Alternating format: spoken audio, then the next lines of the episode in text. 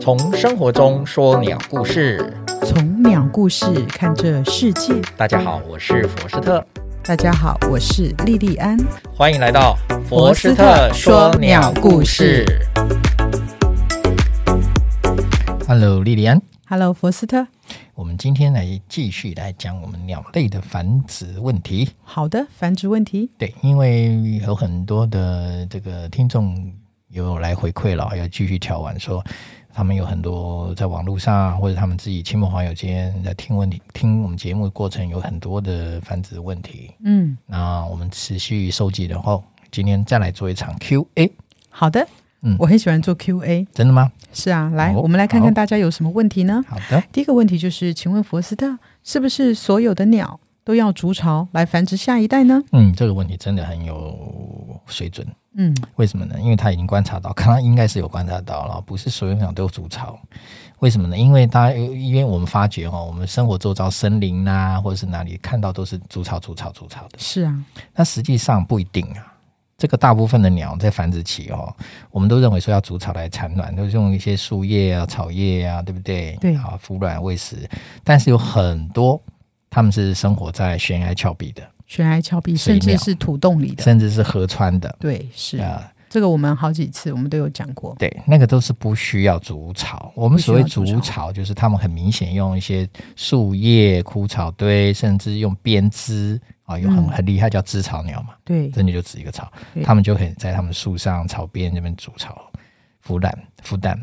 但是呢，很还是有一部分的鸟呢，啊，比如说我们之前也提到杜鹃鸟杜鹃没不错筑，巢，它不筑巢，它把蛋下在别人的巢里。别人帮它帮人帮它孵蛋，对，对，有别的筑巢的青鸟帮它孵蛋。是，哎，这就是都是一些不筑巢的。好哦，那有些直接下在沙滩地、哦，石头地。对对，所以说哈，哎，这些鸟，你可以观察发现，并不是所有都要筑巢，是的，它会利用它自己的一种特周性，嗯对，还有再加上周围的环境，对，去再去来看来看要不要筑巢，因为筑巢其实也是蛮累人的啦。哦，是好，非常谢谢你的回答。那接下来我们再请问博斯特，鸟嗯巢通常是由雄鸟来构筑还是雌鸟呢？啊，是这样子的哈、根据我们很多嗯鸟类的学家观察的记录和经验哦，我们自己也有看到，筑巢的工作通常哦，通则我们讲通则啊、如果是呃，因为我们是有的是大部分都是雌鸟在抱蛋，哦，对，对，雌鸟在抱蛋。那筑巢的工作呢，其实有时候会用雌鸟来负责。哦，那如果是雄鸟抱蛋呢，它也会用雄鸟来负责。这样，对，但是也有共同，也有共同，比如对说啊家燕。嗯，就是大家一起分工合作嘛，家演就会就会一起来。所以说，实际上并不是一定都是雌鸟或者是雄鸟，嗯，这是不一定的，它要嗯看它的那个鸟而定。有的是你可以看到都是大部分是雄鸟，因为它觉得说，哎、雌鸟爆蛋嘛，嗯，对雌，鸟爆蛋，啊啊啊，然后又有些是雄鸟，它会吸引雌鸟，它会先把窝做好，先把窝做对，它好，会把窝做好，然后吸引母再鸟来开所以始，这个东西，这个嗯这种现象是不一而足。对，通常是要讲到我们个体的这种鸟的某个种类，我嗯们再去强调说，哎、它到底是怎么样？是雌鸟族还是雄鸟族？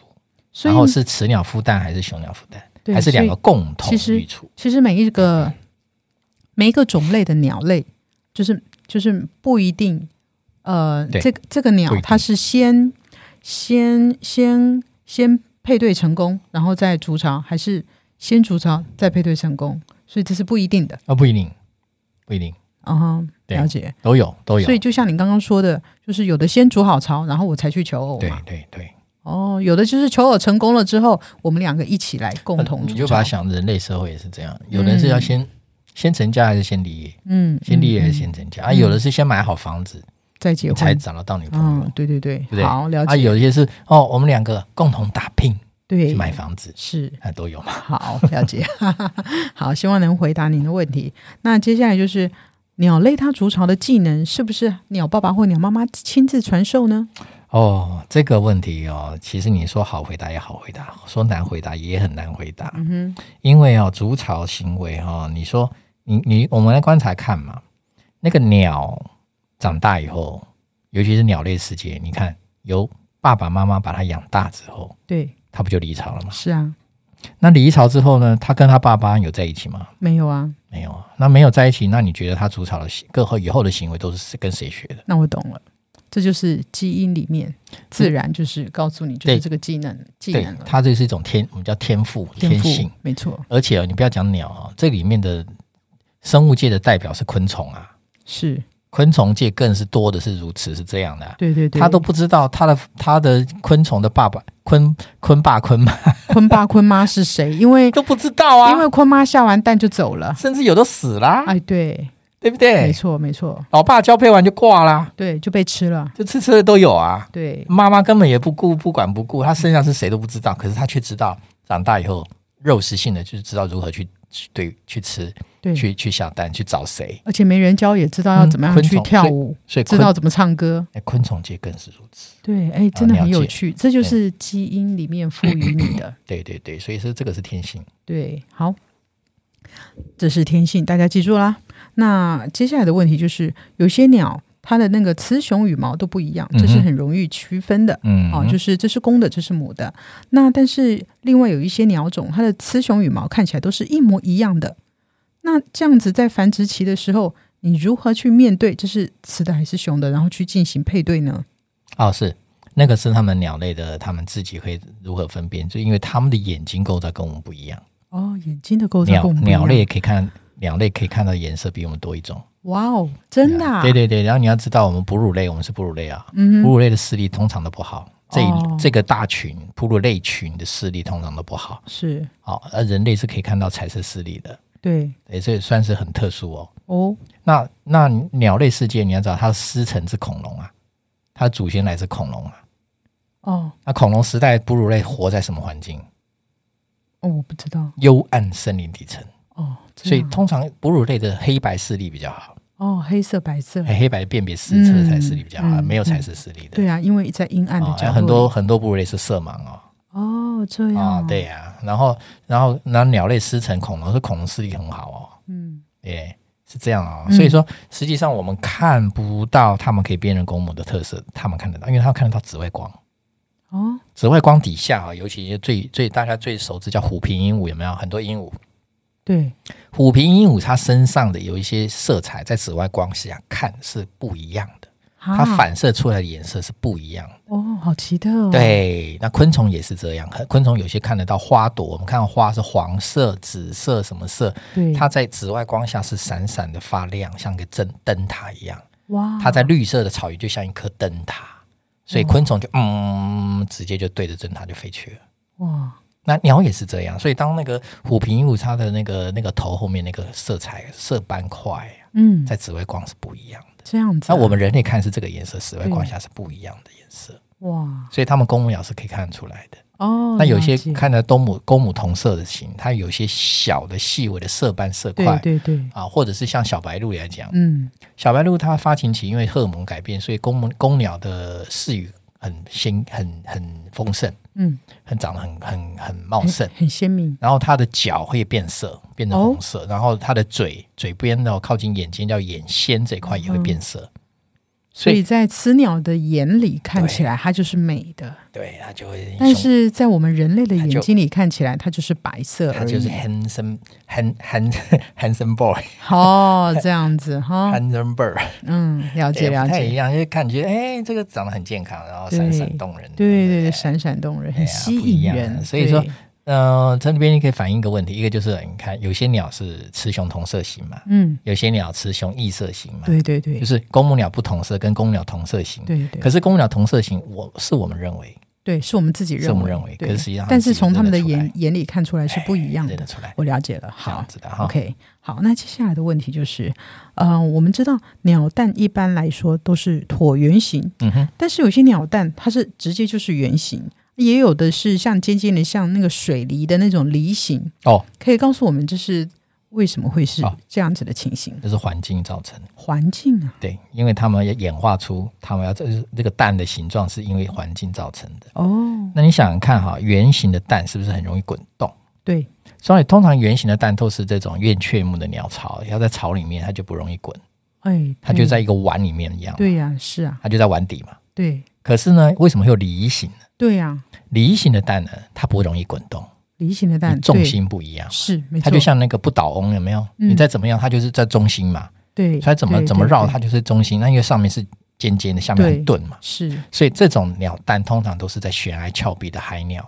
哦，海鸟对，这在样海鸟它是它就它不筑，呃，我们之前有讲不筑巢的这种鸟嘛，嗯它们就是把蛋下在那个石石那个岩壁，就是直接下到地上，对，直接下到地上。然后那所个以蛋这这终呃终究来讲，一句话就是它也是受环境地形的影响嘛，那是长时间的演化造成，它必须要产生对演化出这种蛋的形状，它才不会把蛋滚落在悬崖峭壁底下， 或者是一不小心踢踢到了，它就蛋就会圆的话就滚滚滚就滚走了。对，可是它是梨形，你不管怎么动，它就嗯嗯嗯嗯动来动去，对然后对就在对，原地嘛。没错没错没错，所以这个样子它才会存活嘛，这是提高存活率。没错，嗯那这个其实都是演化造成的。哦，了解了解。好，那我们下一个问题就是，鸟类它产卵之后什么时候开始孵卵呢？那是产下第一个第一个蛋就开始了呢，还是产下最后一个？它怎么知道哪一个？嗯，也许啦，鸟妈妈知道这是最后一个了，所以它就就是全部生完才开始孵，是这样子吗？其实都有哎、都有哦，嗯，都有。哦其实不一定啊，要看是什么鸟啊。要看是什么鸟。对对对，每种鸟状况不一样哦。哦，对，那个像鸽子有没有？嗯鸠鸽类，然后产下第一个蛋就开始产产蛋了。哦，从第一个蛋它就开始孵了，对，但那是这样子但是孵着孵着我又生第二个了。呃会一直持续持续生嘛。哦，对啊，但是大家又有文献报告说，它虽然会孵蛋，但是它不会达到孵化速度、孵化的温度。嗯，你知道孵蛋其实要靠温度，是啊，那温度的时候，我这边就多讲一点哦。好，孵蛋，我们这个时候如果是雌雄同色型，你如何去判别它是？因为雌雄异色型，你就知道公鸟母鸟长得不一样。对那同色怎么分？对啊，怎你么分？你总然后很多人都说啊，那是爆蛋的就是母的，难道不是吗？那不一定，啊，我一直这么不一认定为。你要看孵卵斑哦，爆卵斑，我们讲爆卵斑，爆卵主斑要孵蛋的那只那只青鸟，它的这个地方在下腹部的位置，下腹部，它不怎用么腹了部去爆蛋吗？是那是没有羽毛的区域哦，哦，它不能用羽毛去爆蛋，它是嗯用它的皮肤这边，嗯它会产生皱褶，叫做爆卵斑。嗯，讲的简单一点，你就把它想成女人的妊娠纹嘛，妊娠妊娠纹纹，妊娠嗯纹、就是这样，还有很多皱褶。哦它，啊上面有很多就是直接是皮肤，对还有血液，所以它温度很高。，对因为鸟的体温很高哦。是，哦，那鸟的体温高，所以它这样去用用它的体温去爆蛋，嗯哼直接爆蛋，不能用不能隔着羽毛哦。嗯，对所以看谁有妊娠纹，谁就是孵蛋的那一个。对，但有的是公鸟，有的是母鸟，大部分是母鸟。嗯，好嗯，对对， OK 也有双亲共同育雏的。好，那我们知道了。嗯，接下来的问题就是，嗯，我们知道鸟类它的那个爆蛋期是因为鸟种而异嘛，但是因为鸟类它体型的大小是不是有关联呢？比方说，呃呃，时间的长短这样子，为我们解答一下。一一般来讲哦，体型小的鸟，它的孵卵期是短的，这样子啊，体型短小的，体它型因孵为孵蛋的时间短，对，因为它那蛋鸟蛋，因为你像鸟蛋它比较小，对它通常来讲是这个是成一个正相关，就是鸟嗯蛋哼越大，孵卵期越长。哦但是其中有个例外，就是体型比较小的蜂鸟。蜂鸟蜂鸟，蜂鸟的孵蛋期就高达三个礼拜，三周，三个礼拜，三个礼其拜。实然后北美洲哈、有一种叫做白腰雨燕哦，嗯，它的孵卵期竟然高达五十天呢、哎呦，还蛮久的。对，你知道我们的白头翁吗？对吧？啊我知道白头白头翁，翁，台湾白头翁不是很多哈，哦是很常见，对不对？对，好，你知道白头翁孵蛋多久？不知道，两周，还蛮快的，很快嗯。就出来了。哇，还挺快的，很真的快，所以它它真的成长速度越快，怎么样？它就越受到风险越小。你哦爆蛋期间越长就越长，没错。像那个最长就是信天翁嘛，信天翁，信天翁的爆蛋很长，啊嗯长达将两个多月吧，它嗯，八十几天了。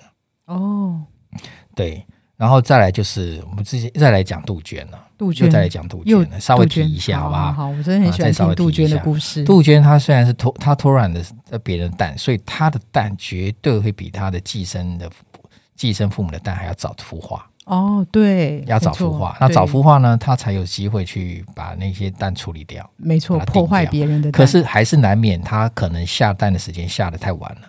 嗯，别人的蛋虽然巢里有蛋，可是已经快出来了。就你现在下蛋，对，它的小鸟已经出来了，对，那怎么办？那它又孵化，它又在孵化，对不对？对啊呀、它比它的巢里的这些哥哥姐姐晚孵化嘛。对，它孵化出来的时候，其实它已经有其他两三只小鸟出来了嘛，没错，哎，照样把它推走啊，哇，厉害了！照样把它顶出去啊。对，而且啊好像杜鹃的体型，它的那个雏鸟体型会比较大一点的话，嗯嗯，刚出来没有那么明显，但是它会越长越大，嗯会比别的鸟体型还要大。它比它的爸、呃、养父母都还大 嘞。所以说才会有那个很离谱的状况啊，那个很大一只杜鹃，然后那只很小的交鹰就喂它，啊，它它比那个交鹰就是它的它养父比母还大嗯比五羊六虎倍，哦，这样子有没有？？有没有看那有个很有诡异的有照片就是这对样？对然后对所以早期人们不了解嘛，嗯，啊，不了解这种状况嘛，所以就有很多产生很多误解出来啊，对，就是这样讲。哦，了解，真的挺好笑的。好，再来，有一些鸟类呢，这个雌雄青鸟它会轮流去孵蛋，那么有的呢只有雌鸟孵蛋，那雄鸟呢只是在它的巢外面帮忙喂食这个鸟妈妈。嗯，那为什么它就也不来轮流 孵呢？你怎么知道他们有轮轮流孵？因为它只负责就是母鸟孵蛋，然后它负责喂食母 鸟这样子啊。其实很多鸟，它们雌雄是会轮流孵巢的啦，孵鸟、孵孵蛋的啦。比如说嗯欧秋、哦欧秋、大冠哦卷、秋大卷尾，它就会大卷孵尾，它就会轮流孵，它会轮流孵，它就会轮流那孵。有没有不轮流夫的？就是鸟爸爸多不了负责任啊，一样有啊，一样，它就只只专门负责守卫，好负责守也卫有，啊。所以说，所以说，真的讲到这个题目哦，我们我们要这样回答，真的都很笼统。为什么？嗯，因为这个问题都是问到一个很大大方向、大概率性的东西。嗯可是你要是真的讲到鸟这个族群，你看一万多种。对呀、呃，方方面面、各个各样、不一而足的状况太多了。你要怎么分类哦？通常是真的是你只能个体的提到说，白头翁是这样，绿袖眼是这样，大冠鹫是这样，这个是这样，那个是那样。嗯，但是我们当然还是会，因为人类喜欢逻辑分析跟归纳整理，对，所以还是会概称说，哦，这个是什么雌鸟孵蛋的，这个是雄鸟孵蛋的，啊，对这是共同育处的，这是对怎么样的？对，我们会这样子分类。人类真的很爱分类，没我错们，是这样子分的嘛？嗯，但实际上，呃，大部分呃有一有部分的当然是会是雌鸟孵，那也有会雄鸟孵，嗯那也有是共同轮流孵，，对，那也有是主要是母鸟孵，然后雄鸟在旁边守卫，嗯哎、都有哎、嗯，没有对，关所以系，都有哎、嗯，所以好说的，这个问题问的是有点笼统哦，好。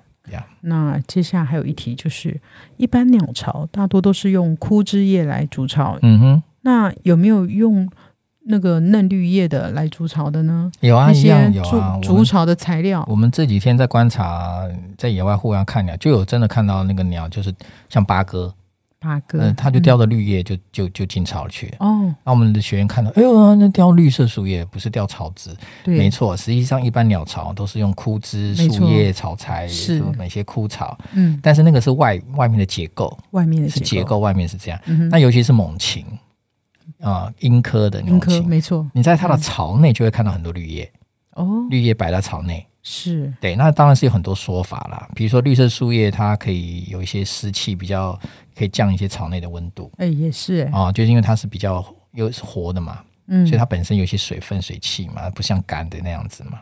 然后甚至还有冷却的作用跟效应嘛。嗯，但是实际上是不是这样的目的，这个我我必须我要们讲，啊我们也不知道啊，这个是人类的猜测。对呀，那你真的要去做实验，那真的很很繁杂了，是，对不对？你要如何去做这实验呢？你要你要去测量哦，用电子温度计去量哦，嗯，对不对？要把它摆在草里面去哦。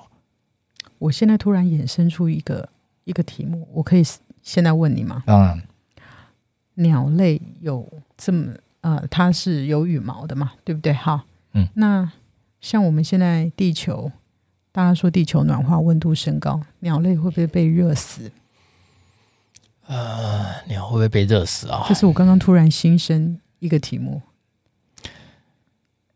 嗯，今它天，嗯，鸟在大自然中会遭遇到各种的的大自然的各自然种挑的灾战害、挑战嗯哦，这种环境的呃的威胁，不止不止热，还有冷，哦，对，对，还有冷。你要知道，鸟身上穿了一身羽毛衣，是啊，它应该不怕冷啊，我哎们都穿羽绒衣了，哎，有鸟还是会被冻死。还是会被冻死对，。那你说我们现在反过来讲，它我们就常常在看到我们这边台湾的地区这么热，夏天对这么热，你看那些鸟身上穿一身羽毛衣，没错，你夏天你敢穿吗？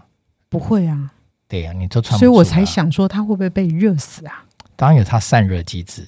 散热的机制，对，那你说有没有真的被热死哦？我我是觉得，我只能说我觉得了，嗯，因为他们有他们自己很很好的身体机构之机制，它只要不是真的被人类关在某一个特定地点，它对自己会找地方躲。哦，它会躲到树林，躲到哪里？它真的，你看看它散热，尤其是我们对对常常看到对夏天那个、嗯有些鹭鸶鸟类，它的它在坐到巢里耶，它不能走，嗯，它在干嘛？它的喉咙张开，那么喉咙滚动，哦咯咯咯咯这样子哦，真的啊，散热，然后哦，翅膀打开散热，哦，或者是去沾一下水回来散热，哦，它有它自己的一套对它适有应它环境的方式，它有它散热的机制跟能力。嗯，只要你不是人为强迫它固定在什么地方，它基本上这个没有问题。好的。哦，那我们是这现样在来进行最后一题，就是、嗯我们有一句俗话叫做“只羡鸳鸯不羡仙”，我嗯们是拿来形容情侣或者夫妻他们的感情非常好，形影不离。嗯那实际上呢，鸳鸯它真的是这个样 子吗？这首诗是很有名哈、哦，哎，对这，是卢照邻啊，唐朝诗人卢照邻的诗。哦，得成比目何辞死啊！嗯只羡鸳鸯不羡仙。是，嗯，那实际上这首诗，很多人自古以来就把它当做说喜，呃，喜葬啊，或者什么东西来拿来形对容对夫对妻嘛，。没有错，那实际上鸳鸯是雁鸭科鸭科的鸟类，嗯，那这种鸟就是雌雄不同色嘛。对，雌雄鸳�鸯一定是比较繁漂殖亮期很的，漂亮，对不对？是啊那个那个三级飞形成一个叫没错船帆羽的那样子。对对对，那母鸳鸯就是讲的比较朴素嘛。是啊那，鸦科大部分鸦科大部分都是雄鸟漂亮，母鸟比较朴素的，嗯，大部分。那它是鸦科的鸟，实际上它也承袭着鸦科的特性。是，对，只要是嗯雌雄相异型的鸟，基本上嗯，对，就是雌鸟照顾小鸟。雌鸟照顾小鸟，对，那公鸟呢公鸟呢就不理会了，不理会了，对，不是它就到处去留情了，哦，处处我们留情啊它，就到处去处处留嗯我情。们鸭子以尤为其如此。我们一直都以为鸳鸯是一夫一妻制，所以 No 它 no no，所以 no, 它还 no 会到处留情啊。鸦科雁鸦科里面会行一夫一妻的只有天鹅嗯，跟雁，大型的雁。哦，大你说雁，我大们型上的次鸟有类讲过有，雁鹅类才会一夫一妻。嗯哦，尤其天鹅，真的天鹅是会一夫一妻。嗯，小型鸭类不不玩这一套，哦，了解。小型鸭类而且还会杂交，嗯然后甚至会去就是到处去公鸭到处去留情。嗯，那母鸭呢，它也会接受哦。已经已经下，已经甚至它已经是婚配，就是它已经接受别的公鸭了，对体内已经有那个公鸭的精精子了金子了，嗯，它看上眼的母鸭的公鸭来交来求偶对，来示好，它也看上眼了，也会接接受哦。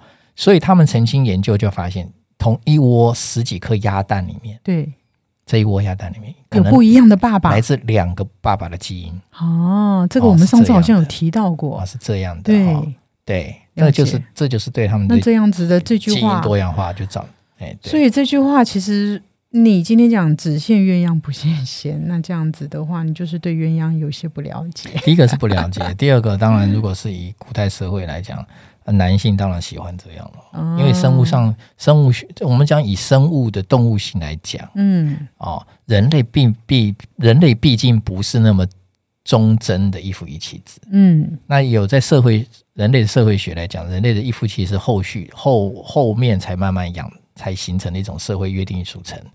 那你也可以看到，有些原原其他不同的民族，人类的社会在地球上有些民族不是不是男性社会，是母系社没错会。没错那，甚至大陆大陆有个泸沽族，有没有？嗯泸沽湖畔的泸沽族，他是走婚，那嗯哼其实不止泸沽湖有走婚，嗯，走婚就是他们也是女性社会，嗯那男方呢，就是讲的不好听，就是只是当一个种， 哦留个种下来，他不太 care 男方。哦，啊那就是嗯女方喜欢上了，就把他招来，然后过一哎还夜不过错几哎夜，甚这至个地方我还蛮能去的，甚至男方要在女方家做工做一两年，啊，类似这样。哦啊真他好哎们他当然我不是很了解，我可能说错的话，可能大家再去查一下。好好独孤 OK，主，所以说人类的社会的婚配就是也有不同形式了。嗯，哎是是这样子。好，那我们今天谢谢佛斯特为我们带来这么精彩的解答，好的，所以啊，特别感谢由锦泽川以及大浪举赞助播出，今天就解答到这里，我们下周五空中再见喽，拜拜